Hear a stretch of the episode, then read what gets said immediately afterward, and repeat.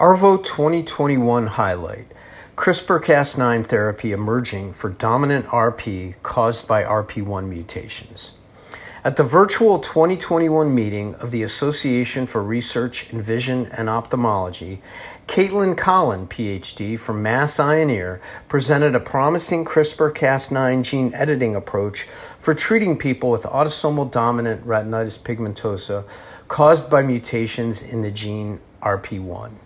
The project is funded by the Foundation Fighting Blindness.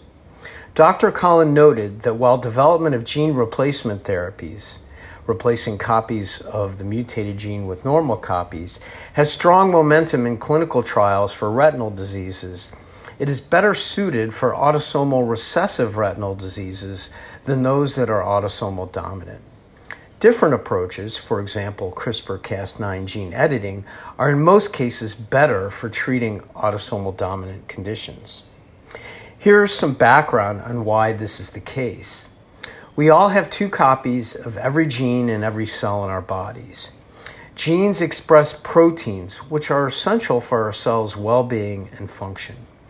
In recessive disease, both copies of the gene are essentially dead in the water and not expressing any protein. By simply replacing these non functioning genes, we can restore normal protein production. However, in dominant diseases, things are often more complicated. In many dominant diseases, one gene copy is normal and expresses a normal protein but the other copy is mutated and expresses a toxic protein that disrupts the function of the normal protein. Therefore, to address dominant disease, the mutated gene copy has to be turned off to stop production of the toxic protein. Dr. Collin and her mentor Qin Liu, PhD, are developing a CRISPR Cas9 therapy which works like molecular scissors to snip out strategic locations in the mutated copies of the RP1 gene to turn them off and prevent, pre- prevent them from expressing a toxic protein.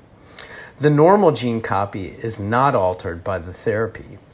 The protein expressed by the normal copies of the RP1 gene is therefore not disrupted and functions normally, thereby halting the disease process.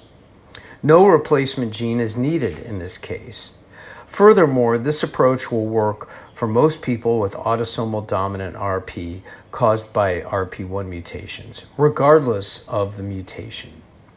Dr. Carlin Collins' presentation highlighted her success with this approach using human retinal cells with RP1 mutations. The Mass Ear team is also evaluating the approach in mice with RP1 mutations. The overall goal is to move the emerging therapy into a clinical trial. This has been Ben Shaberman, Senior Director of Scientific Outreach at the Foundation Fighting Blindness.